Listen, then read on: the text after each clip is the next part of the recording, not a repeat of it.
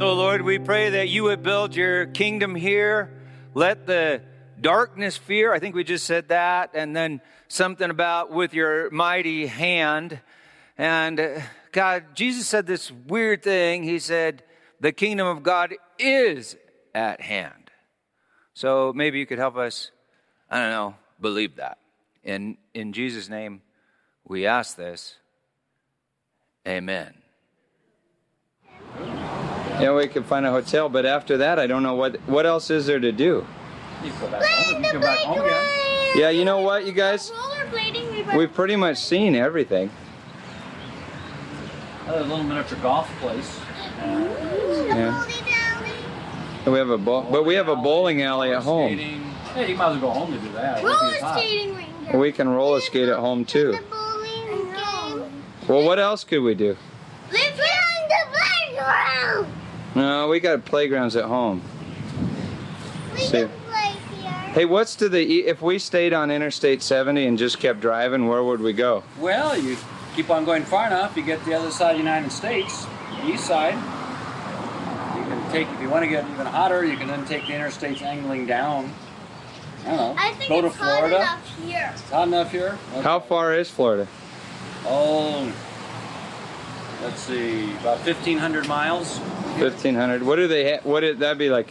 What do they have in Florida? I don't know. You know anything that's in Florida? Alligators. Yeah. Um, I wonder. Crocodiles. Crocodiles. Anything to do to play there? I don't know. Um, Disney World. Yeah. Oh, hey, you want to go to Disney World? Or the What? You'd rather be here? John, do you want to go to Disney World? I'll think about that one.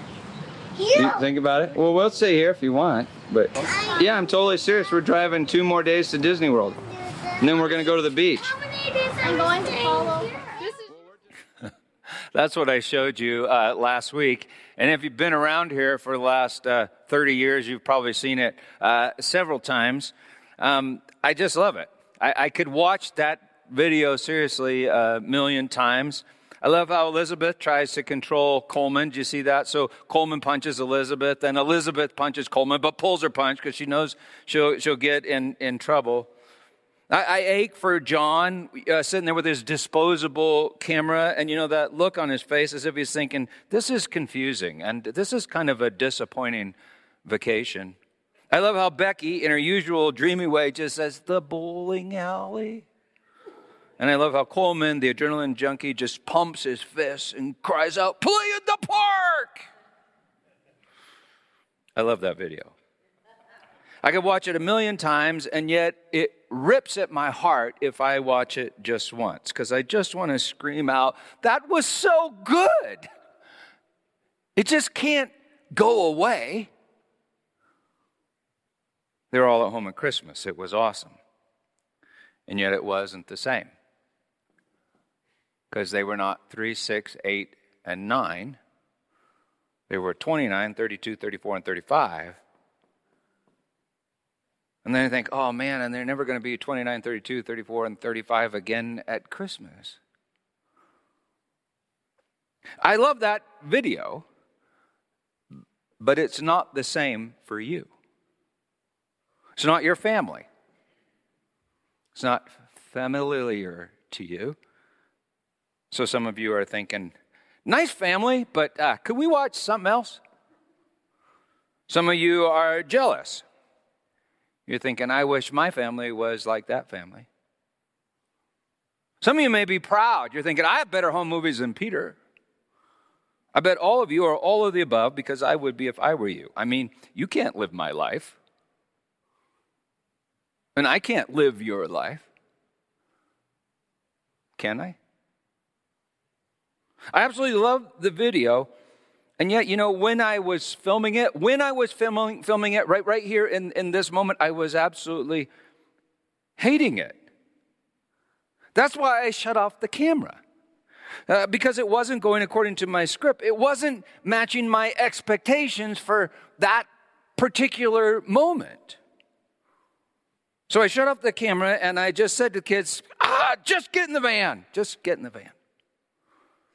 It was then that I had the thought that I think came from God and was for me hey, Peter, now you know what it's like. You know, for me, being your daddy. Last week we talked about the fact that my kids' dreams were not too big, but they were actually too small. Their hopes were not too strong, but too weak. And we said that's understandable because Junction City was right there, was in their grasp. The Magic Kingdom was like a painful van ride away, kind of like, you know, a bottle of wine is in your grasp. But the wine of the kingdom, not. Porn, gossip, whoa, that's in your grasp. But a real relationship with a real person, not so much. Kind of like religion, it's in your grasp. But not Jesus. Or at least not in the way that you expected him to be, right? It's not like wine is bad, sex is bad, or religion is bad. In fact, all of those things are sacraments. They're all signs of the kingdom, but how we take them and hang on to them turns those sacraments into idols that trap us in the park in Junction City for like a moment or many moments in, in time, our space and time. In Junction City, my children had to surrender their dream, the one that they could control, for my dream the one that they couldn't control. They had to surrender hope. Hope for the park, you know? They had to surrender hope and let it die, but not so that it would go away. They had to surrender it like a seed, an imperishable seed planted in the ground so that it would die and live, so that it would grow into a kingdom, a magic kingdom. You get that. Junction City was in their grasp. The Magic Kingdom was a painful van right away, so get in the van did sound just like pick up a cross and come follow. Last week, I told you how my kids originally had this dream of a magic kingdom in a whole new world, Disney World. I told you how a friend gave me a gift. I realized that we could go as long as we drove, and how I mapped out the course and realized that we'd be driving through Junction City, my birthplace, on our way to Disney World. I told you how they pressed for news one day about vacation, and I said, We're going to Kansas, We're, Junction City, Kansas. And, and they all said, Wow. I told you how I set the whole thing up so I could surprise them in Junction City with the news about the Magic Kingdom because I cherished that moment of revelation and I figured that I would capture that moment on film. I just knew that when they heard the news, they would dance around in delirious joy singing, We're going to Disney World! We're going to Disney World! Whoop, my microphone fell off, but they'd be singing, I'll put it in my pocket. We're going to Disney World! We're going to Disney World! Daddy, I love you. But, as you saw in the video, they did not. And so I finally just shut off the camera and said, Just get in the van. And begrudgingly, they got in the van. Now, I don't want to minimize that because it takes faith to get in the van.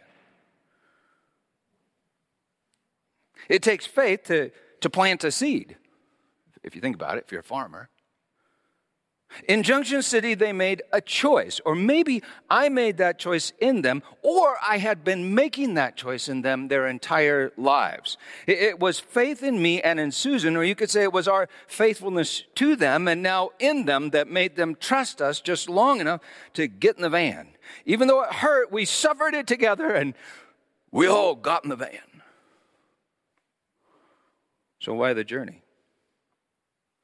Why the stop in Junction City on the way? Why this life? Why all the painful choices on the way to the magic kingdom?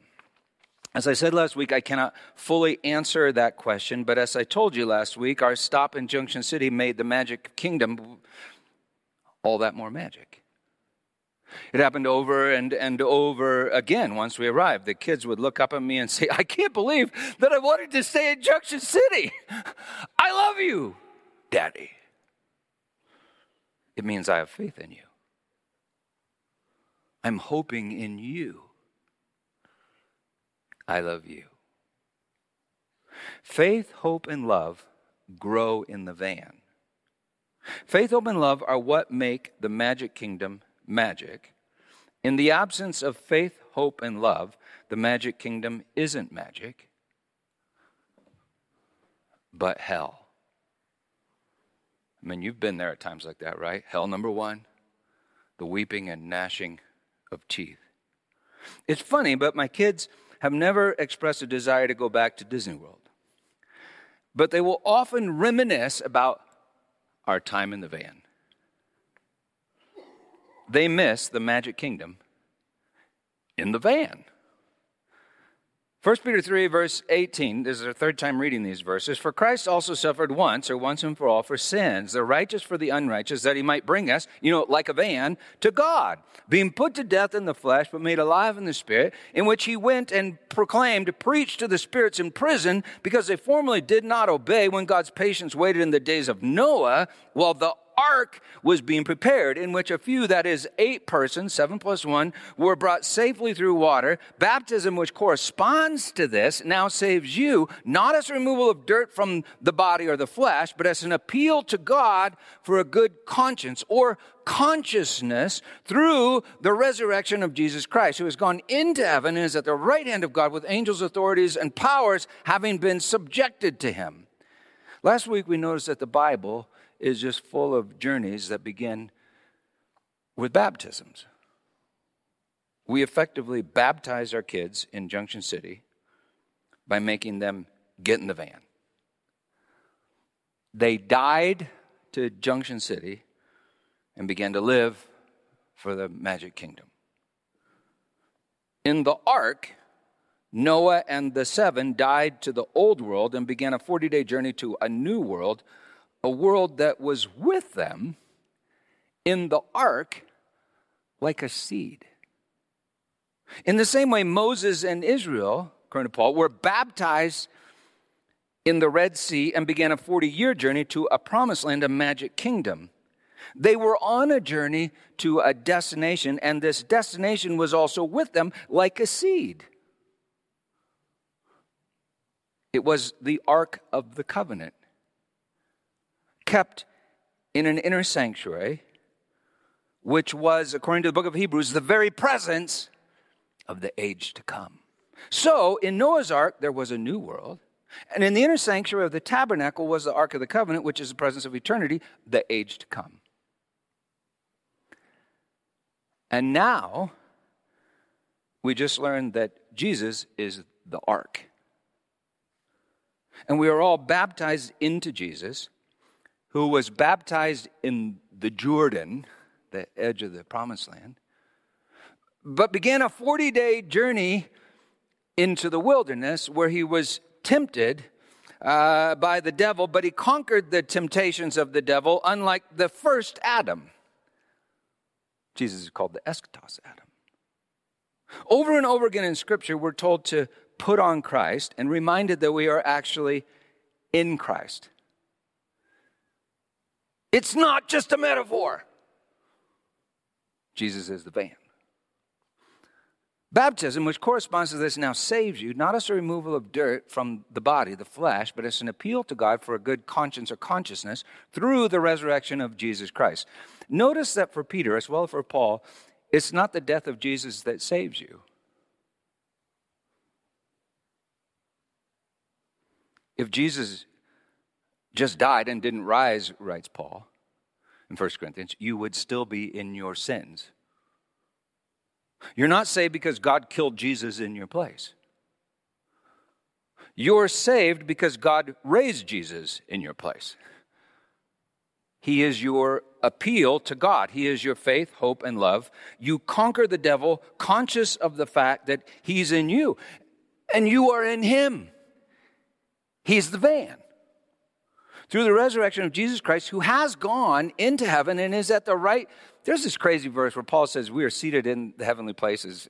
In, anyway, okay, right hand of God with angels, authorities, and powers having been subjected to him. Since therefore Christ suffered in the flesh, arm yourselves with the same way of thinking. For whoever has suffered in the flesh has ceased, stopped Shabbat, Sabbath, from sin so as to live or move for the rest of the time, the chronos, in the flesh, no longer in human passions, but in the will of God. Remember, Jesus is the will of God. And the passion, passion, you saw the movie, Passion of God. For the chronos, that is past, time that is past, suffice, it's sufficient for doing the will of the unfaithful, moving about in sensuality, passions, drunkenness, orgies, drinking parties, and lawless idolatry. With respect to this, they are surprised when you not now join them in the same flood of debauchery and they malign you. But they will give, give back account, uh, literally logos. So give back the logos to him who is ready to judge the living and the dead. For this is why the gospel was preached even to those who are dead. That though judged in the flesh, the way people are, they might live in the spirit the way God does. I hope you just noticed that Peter just referred to the gospel as the judgment and salvation. We're going to the magic kingdom. That's gospel and judgment and salvation. For this is why the gospel was preached even to those who were dead, who are dead, that though judged in the flesh the way people are, they might live in the spirit the way God does. The end, the telos of all things is at hand. If there is an end to all things, then all things are on a journey to that end. And the only thing that does not come to an end is the end. And Jesus said, I am the end and the beginning. I am the end, the telos. Just as I mapped out our route from Denver to Junction City and on to the Magic Kingdom, you see, I think our Father mapped out our route from the beginning to now and on to the end. Genesis chapter 1 describes six days of creation, kind of like six hours of driving. On the sixth day, man is made in the image of God. On the seventh day, God rests, and all creation rests. For everything is very good. So if you're not at rest, if for you everything is not very good, then everything is not finished, and we must still be on a journey to the seventh day when and where everything is very good. The seventh day doesn't start until Jesus, the Word, the will, the judgment, the goodness, the life of God, cries out, It is finished, tetelestai. It's to tell us from a tree in the middle of a garden at the end of the sixth day. At this tree, he gives us his life, and we come to know that God is good. A Christian then lives in time with eternity in their heart. Eternity in their heart, growing like a, a, a tree in a garden in their heart. This means that the deepest story is not that God made everything good. We mess it up, and now God is trying to fix things with Jesus, going, Gosh, I hope this works out. It means that the deepest story is that God is making us in his own image with his word, who is Jesus, and he will not fail. It means that he is taking us all on a journey, and we will arrive at our destination, although now we find ourselves at a junction.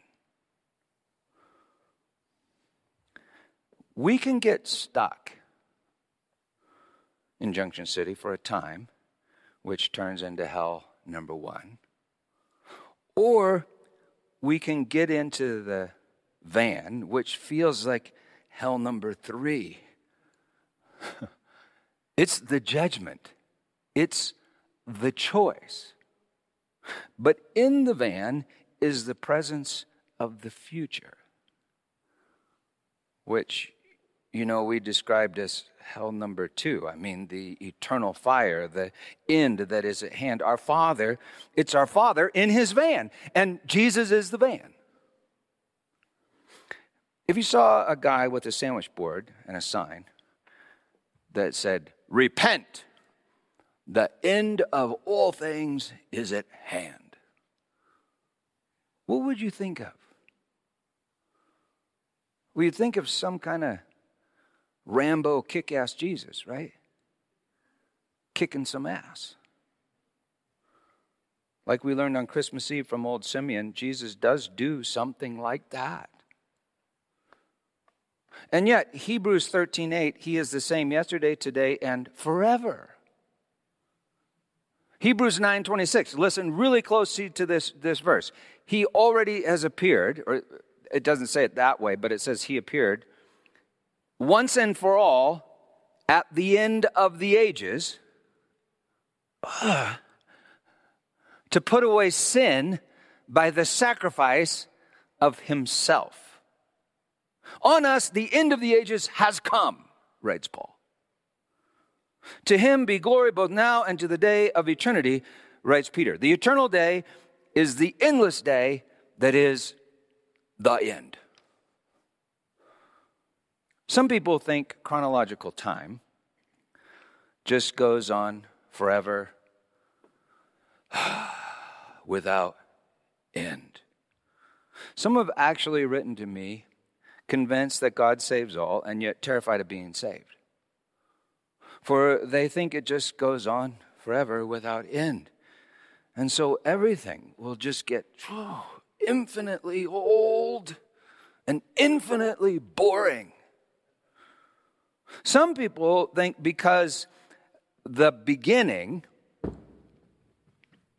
is also the end. Time, you know, it moves in a circle, which just means that everything will be infinitely boring and infinitely repetitive. Day after day, getting up, getting dressed, going to church, singing more praise songs, going to bed, getting up, going to church, going to church, singing more praise songs. That does sound terrifying. In Scripture, Jesus says, I am the end and the beginning and the way. If he wasn't lying to us, that means that not only the beginning and the end are the same thing, but the way, the circle, is also the same thing. And so the circle collapses in on itself and it becomes a singularity, which is all of space and time in one point, which has no dimensions. Or maybe I should say it contains all dimensions and all of space and time. Whew, crazy. In the 20th century, scientists said, This is weird. but it appears as if all things came from a singularity. Call it the, the Big Bang. And, and we don't know what it is, or we don't know what's on the other side, for technically there is no other side to, there are no sides. Uh, it's an uncaused cause. And one other thing, it appears that there is something like it inside of every person. Call it an observer, like a consciousness that seems to be undetermined but determinate of matter. That is the quantum state of everything. Everything that we once thought was anything. Well, the Bible refers to the mystery beyond, speaking metaphorically now, the Big Bang as God. And that mystery in you as the breath of God in you. And the Bible pictures time as something like this picture on the screen six days of chronological time contained within a seventh day eternity. And modern people, including modern Christians, have stopped believing the Bible. Why? Because they believe in 19th century science.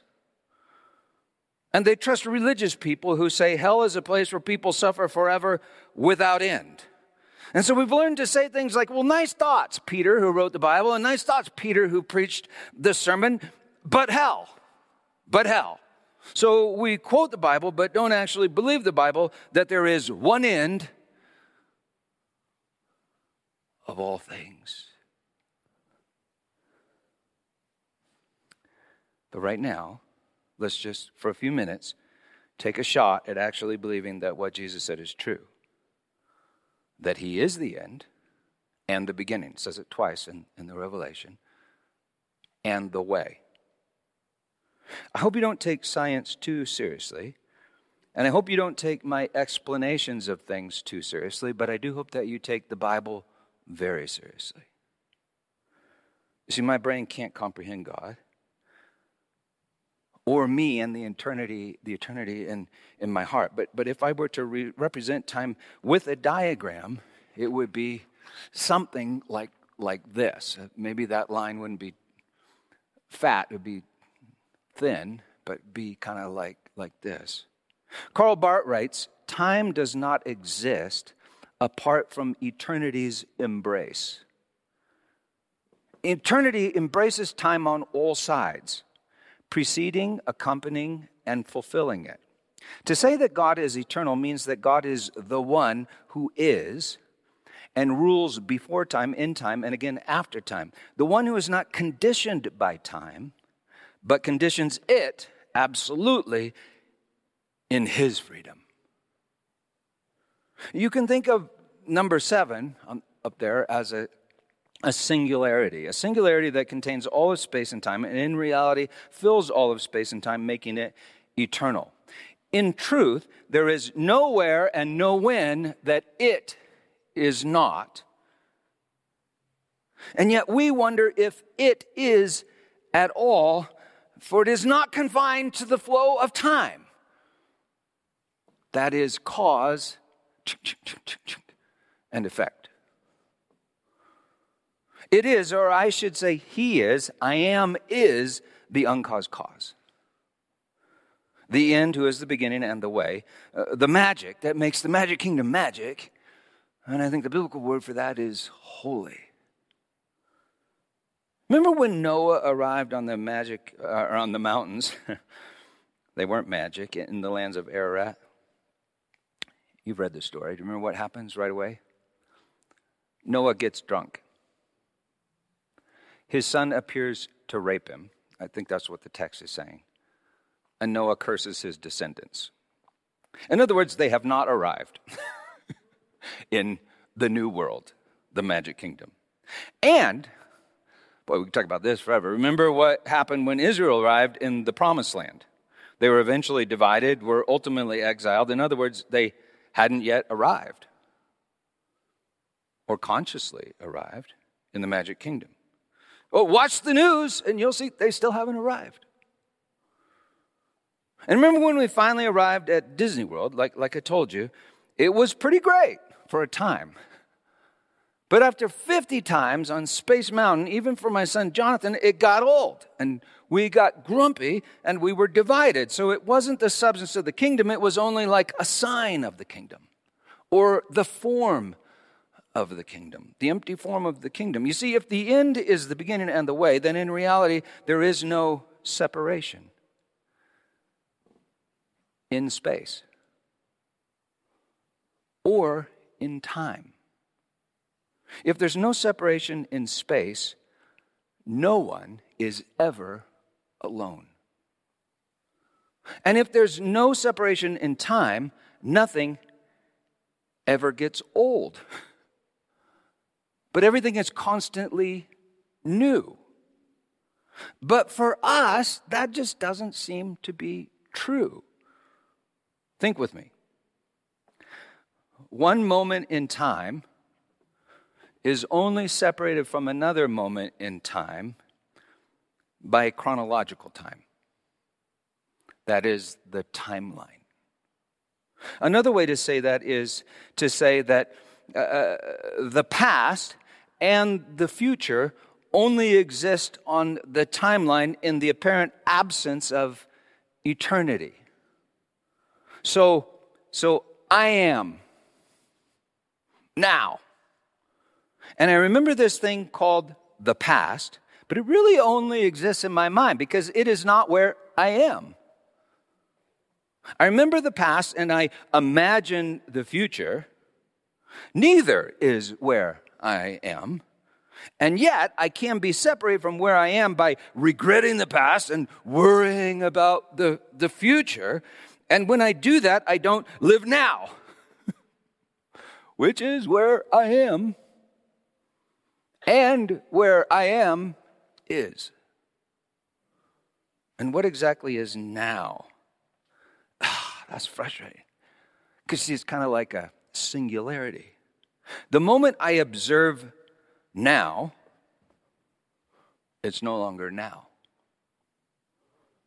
And I'm divided thinking about me,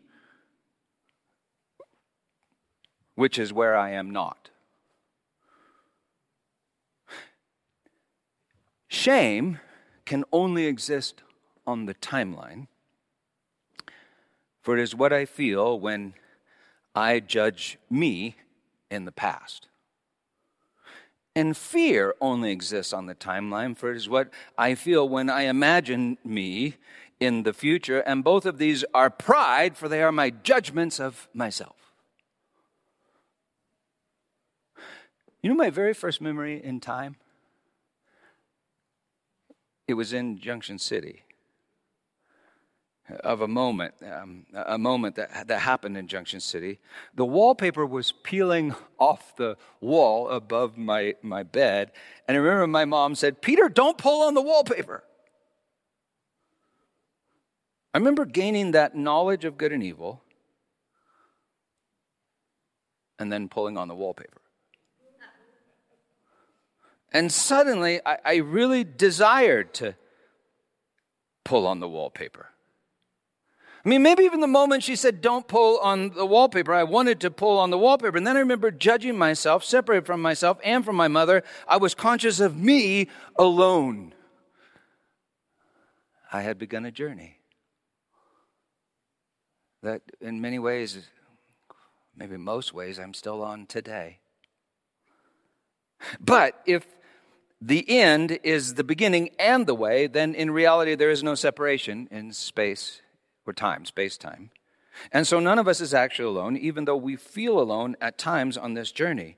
As, as we've mentioned, hell number one, Hades Sheol, can only exist on the timeline. It's, and now I'm not mapping out the timeline so much as remember the space thing. The, it's Hades, uh, Sheol, it's in time, it's in space. Scripture decide, describes it as the depths of the earth which, as we know, is surrounded by space, which scripture calls the heavens. And so what we think is empty is full, and what we think is full is, is empty somehow. Remember what Isaiah saw? He saw this. It's what all the prophets say will happen or has happened. Isaiah wrote, I saw the Lord. We sing this. I saw the Lord high and lifted up. The train of his robe filled the temple, and the seraphim cried out, Holy, holy, holy, holy, holy, holy is the Lord of hosts. The whole earth is filled with his glory. That means hell number one is filled with hell number two. In other words, Hades is filled with heaven, but apparently some of us are unaware of this fact, for we're trapped in space and time, that is, space time. I love what Albert Einstein said at Niels Bohr's funeral. Now, Niels, he has departed from this strange world a little ahead of me. That means nothing. People like us who believe in physics know that distinction, distinction between past, present, and future is only a stubbornly persistent illusion. I love that quote. And it was Niels Bohr that postulated quantum entanglement, which has now been uh, repeatedly validated through experimentation. Einstein called it spooky action at a distance. It implies that space, or I should say the distance between points in space, is also a stubbornly persistent illusion. Whatever the case, if the end is the beginning and the way, then in reality there's no separation in space or time, and that means that reality is the uncaused cause. Science is the study of cause and effect in space time. Technology is applying that knowledge such that we can choose to be the cause of the effects that we desire, such that we can take control. I love science and technology But if reality is the uncaused cause, then I can, in reality, do nothing.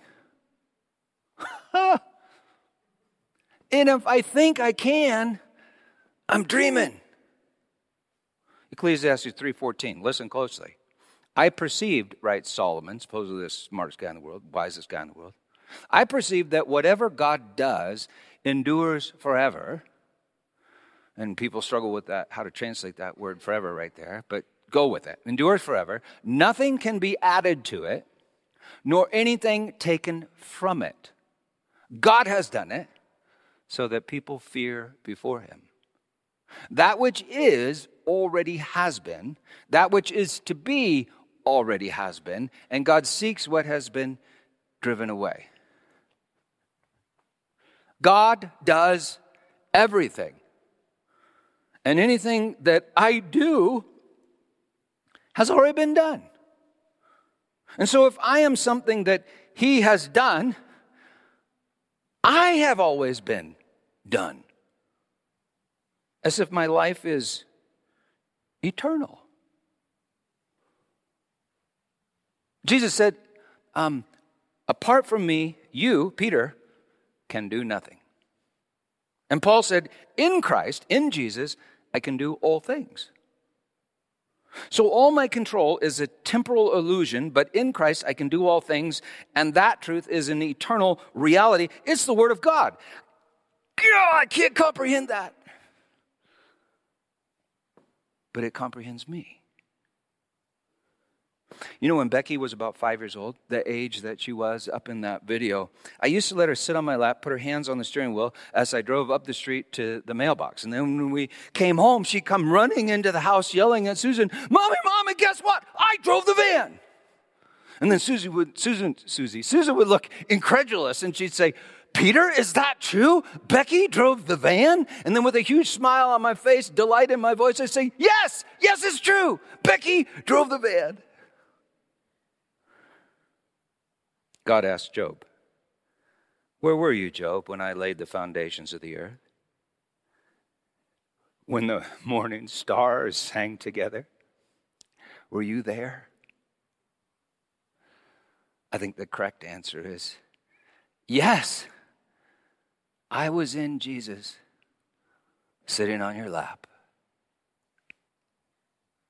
Job must have been unaware of this wisdom as he reflected on his past worried about his future, and thought that he had been forsaken. But God spoke wisdom into Job, and Christ is that wisdom in flesh. Christ is the wisdom, the word, the will of God. He is the free will of God given to you. And in Him, I think you create all things. That's what I call free will. If in reality the end is the beginning and the way, who is Jesus, then reality looks like this the body of a man. Call him Adam, because that's what Adam means, it means man or mankind. He's the beginning. The eschatos, Adam, said, I'm the beginning. And the end, which means that all of our timelines must look something like this we are one Adam that became many Adams and Eves, but will be one in him, the eschatos Adam, the end. Or, actually, if the beginning is the end and the way, then all of our timelines look more like this, and we have always been in him. We were just unaware of what? That in him we live and move and have our being. So, if the end is the beginning and the way, then in reality, there is no separation. And reality is the uncaused cause. And the uncaused cause is a man who happens to be my friend. Jesus. Got that? So Peter writes that he is at hand. The telos of all things is at hand. And kind of in the Greek, at hand means at hand. So, how is it that the telos is at hand? Remember how the whole world, all the animals, were with Noah and his family as they traveled through judgment to the, to the new world? And remember how the age to come was with Israel in the Holy of Holies as they traveled to the age to come, even though they were, you know, always afraid to enter. And remember how I said that we discovered that the magic kingdom was in the van as we journeyed to the magic kingdom, even though we had to surrender Junction City and get in the van. How is it that the telos is at hand? Well, kind of like that. The van is in your heart. And hey, look, here's, here's a timeline. Here's the timeline. See it? Beginning in. And it's at hand. It's in my hand. If you existed on the timeline, if you existed in one dimension, you would be utterly, utterly unaware of other dimensions like, like breadth you would be one dimensional uh, in a two dimensional reality. If you were two dimensional, you would be like a circle, that's two dimensional, or a square, that's two dimensional, and be utterly unaware of other dimensions like three dimensions, like flatland. You could comprehend circles and squares, but you, you could not comprehend cubes, right? Uh, you could not comprehend uh, a sphere, for instance. Uh, but if a sphere were to intersect your world, suddenly you'd see a point. It would grow into a circle, then shrink and disappear. And you'd say, that was a miracle. And yet you would still have no concept of a sphere. You would see the sign, but you couldn't read it. You wouldn't know what it meant. But imagine if the people in Flatland could hear my voice and they said, That was a sphere. They'd say, Oh, I get it. A sphere is a metaphor for a circle. And I would say, no. If anything, a circle is a metaphor for a sphere. In fact, a, a sphere actually contains an infinite number of circles, and if, if you don't believe me, you're like infinitely ignorant. And then the people with Flatland would say, you know, that voice is kind of annoying. We've sent out experts throughout all of Flatland, and there is no cause for the voice. Therefore, the voice does not exist. It must be some sort of, I don't know, psychological coping mechanism for the reality of living in the land of cause and effect, uh, the survival of the fittest, or whatever you, you, you want to say it in. I think to myself, man, I'm going to have to like descend into Junction City or something to get these people's attention. And, and then if they don't get it, well, they're just going to have to wait till the end of the line. but I love them. You know, we exist in three dimensions, right? Or, or maybe four if you include time. And God created every dimension, and He's bound by no dimensions. In Him we live and move and have our being. He's the uncreated creator, which uh, must mean that He's always at hand. We're in Him. And yet we're utterly unaware of His presence, and yet maybe He's more familiar than we know. What if God, like the Bible says, really is love? But we encounter love and we say, that's dopamine. That's testosterone. That's estrogen. Kind of like a flatlander would say, you know, that's not a sphere, that's a circle. That's not a cube, that's a square. What if Jesus really is the truth? But we encounter him and, and just don't get into him because we think, well, uh, like a sentimental illusion. We're, we're into power, so maybe. What if Jesus really is the reason, but we encounter him and we think he's our reason? So we take him and we twist him and we use him however uh, we desire. What if he really is righteousness, but we've convinced ourselves that we are his creator? Rather than the fact that we are created by the righteousness that is, that is Him? What if we swim in the uncaused cause, but like a fish in the ocean, we have no idea what the ocean is? And if we talk about it, we possibly, well, maybe that's a concept in my brain. What if the uncaused cause is the cause of all that's done, and we think that if something is done, we're the cause? In other words, we're proud. Or if something is not done or undone, we're also the cause, and therefore we're ashamed and anxious, desperate and despairing. If that's the case, we would be interacting with reality like all the time, but trapped in our own reality as if we were drunk. Maybe we're all drunk. Not with wine, but with our egos. What is that? That's the belief that I am my own creator, savior, and redeemer. Maybe I'm interacting with Jesus all the time while I'm drunk on Mises and, and wheezes. Maybe we're all maybe we're all passed out. Maybe we're all asleep having a bad dream that has turned into a nightmare, and getting in the van is waking from this dream, this illusion that we have constructed. And, and that's what a dream is, right?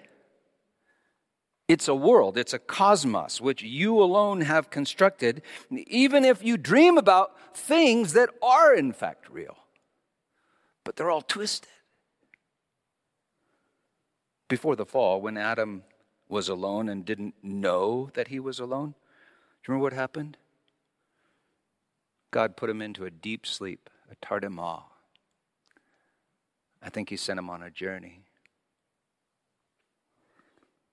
I don't think he fully wakes up until we each hear Jesus cry, It is finished from the tree that has been planted in the garden of the human soul. We wake from the dream and we say, Oh, ah, there's no place like home. There's no place like home. There's no, I dreamed of you and you are so much better than I ever imagined. A dream is a limitation in my ability to perceive reality. And so I'm trapped in a reality of my own creation. And maybe space time is a limitation in my ability to perceive eternity. And so I'm trapped in an illusion that I am my own creator, savior, and redeemer. And so always alone and never at home in me. When I wake from a dream that has become a nightmare, I realize that the dream wasn't real.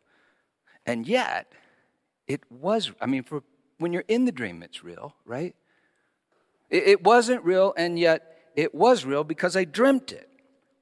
It was the real absence of reason and truth and reality in a greater reality, but, but in the light of, of the waking world, all the chaos is transformed by logos into gratitude. And I said, There's no place like home. There's no place like home. No place like home. And when I believed the gospel, well, I realized that all my sin is forgiven. All my darkness is flooded with light. All my lies are transformed by truth. All my shame becomes the very presence of grace. My fear is filled with faith, and I begin to worship. There's no one like you, no one like you, no one like all are one in you. And you are in all.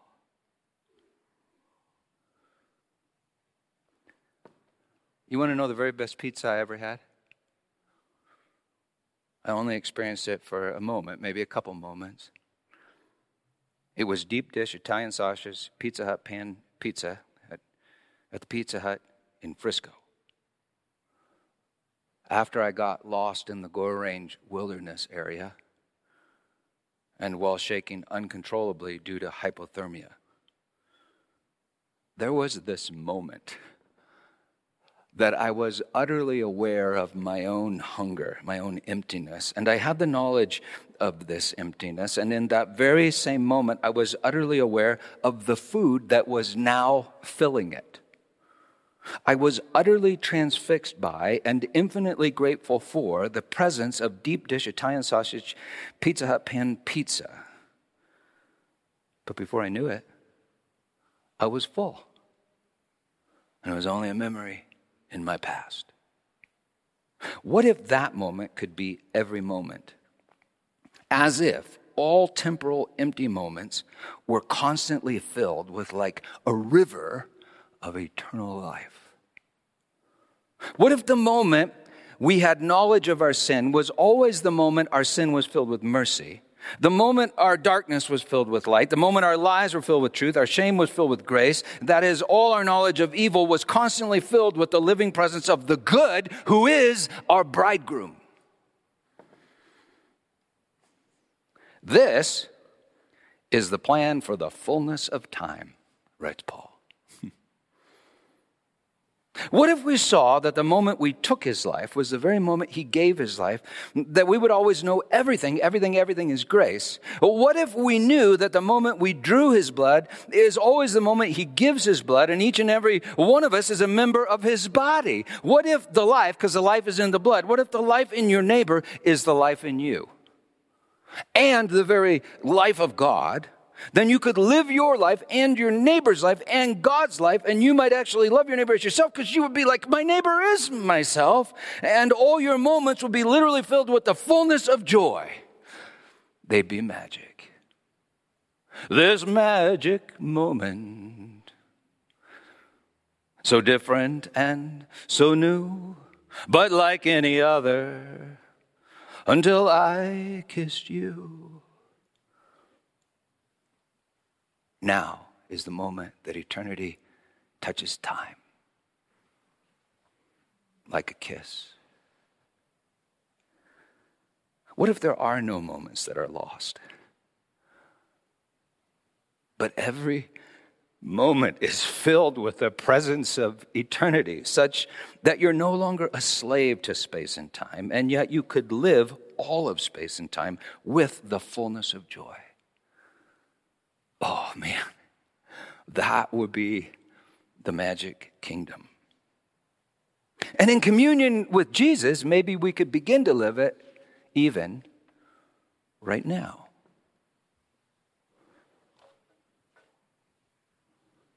So, what if the end of all things really is at hand? Okay, now our text for the day. 1 Peter 4 7, the end of the telos of all things is at hand. Therefore, in other words, this matters, this should do something. Therefore, wake up. The best translation is wake up. Therefore, wake up and get sober for the sake of your prayers. Have you ever tried to pray with someone who's drunk? It's incredibly frustrating. I've tried it many times. It's so frustrating because they're just not dealing with you or reality. Above all, keep loving one another earnestly, relentlessly, since love covers a multitude of sins. Show hospitality to one another without grumbling, you Israelites. As each has received a gift, use it to serve one another as good stewards of God's very It's not your grace, it's God's grace, and you are a steward of it, a dispenser of it. Whoever speaks is one who speaks oracles of God. Whoever serves is one who serves by the strength that God supplies. So if you speak and you're not grateful that God spoke through you, then perhaps you didn't speak truth at all. If you serve and you're proud because of what you've done, then it seems that you haven't done anything at all. Whoever speaks is one who speaks oracles of God. Whoever serves is one who serves by the strength that God supplies in order. Why? In order that in everything God may be glorified through Jesus Christ. To him belongs the glory. Well, there's like one glory, the glory and the dominion into, into is in the text, eis, into, and forever and ever is probably kind of inaccurate, but sort of accurate. If, if you mean by that the ions of the ions, the ages of the ages, amen. Into the ages of the ages, amen. That would be eternity in every moment, in every age.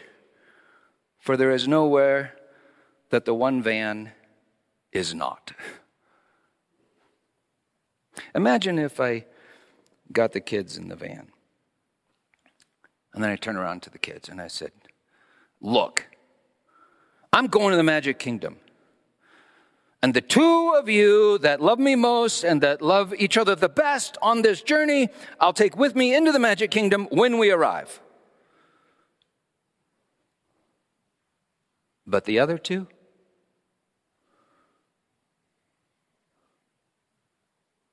who don't love me most, who prove to not love each other best, I'll, I'll sell for medical testing when we get to Florida, and you will never, ever, ever, ever, ever see me again. If I said that, I doubt that they would love each other relentlessly or trust me at all. Although they would all pretend that they did. That's called religion, human religion. But if I turned around and I said something like this Look, I'm taking all of you to the magic kingdom, even if it kills me. But none of us can arrive until all of us arrive because, well, you are my magic kingdom. That would be different. I didn't say either of those things, but I hope I communicated the latter of those things, or I should say, God communicated it through me. For as I told you last time, I'm walking around the back of the van preparing my speech. I'm so embarrassed. You kids are just ungrateful. You, you better get it together. I'm going to cancel this whole damn trip. So I was walking around the back of the van. I had this thought. I, I think it was God. I think He said something to me, and that was, Hey, Peter, now you know what it's like for me you know, being your daddy. I think he was saying to me, Hey, Peter, get in the van. You think you're driving the van. I'm always driving the van. But I'm letting you sit on my lap so we could drive the van. Peter, you filmed those moments because you were trying to capture those moments, and then you stopped filming because it wasn't going your way. Peter, what you have perceived as so frustrating and embarrassing, as such a frustrating and embarrassing moment, is actually a magic moment. Peter, all of them are magic moments. Peter, I never stop filming. For I'm giving all the moments to you, and you can relive them for all eternity if you'd like. And Peter, on that day, you'll see me in every moment. I am the courage in Coleman's little fists. I am the dream in Becky's head. I'm the confidence in Elizabeth's voice. I am the deep contemplation in Jonathan's soul. And I am the faith, hope, and love that's rising in you and Susan and all creation right now. Peter, you know me. And I know you. And so the magic kingdom is familiar to you. And so we will all arrive safely at home, and you will know it when you do. Peter, it's all the magic kingdom. So get in the van. And check this out I didn't need to do anything, for I was aware suddenly that everything was being done. The moment I realized that I needed to get in the van was the same moment that I realized I'm in the van. I'm home. And so, if I remember correctly, I laughed with God. You know, Dorothy fell asleep in Kansas, and she woke up in the very same place. It's all the magic kingdom. So get in the van. Here's the van. In three dimensions. he took the bread and he broke it, saying, This is my body given to you. Take it, eat it. In the same manner, after supper and having given thanks, he took the cup and he said, This is the covenant, eternal covenant in my blood poured out for the forgiveness of sins. Drink of it, all of you. So he's calling you. Come forward, tear off a piece of bread, dip it in the cup, and get in the van as the van gets into you. Amen. Amen. If you just prayed that prayer, which is what that song was, I think dad says, ah, I've been waiting forever for you to ask me that. And I have always granted that. In the words of St. Paul, Oh, you said this to him too. You said, you know, if more mean means less of you, give you everything. I give you everything. And then he says to you through St. Paul in Corinthians, all things are yours. You are Christ's, and Christ is God's. Now, you tell most people that, and they'll say, nice metaphor. no! It's reality. So, by way of benediction, this is all I'm saying, if you didn't track with the whole sermon. Believe the gospel. Amen.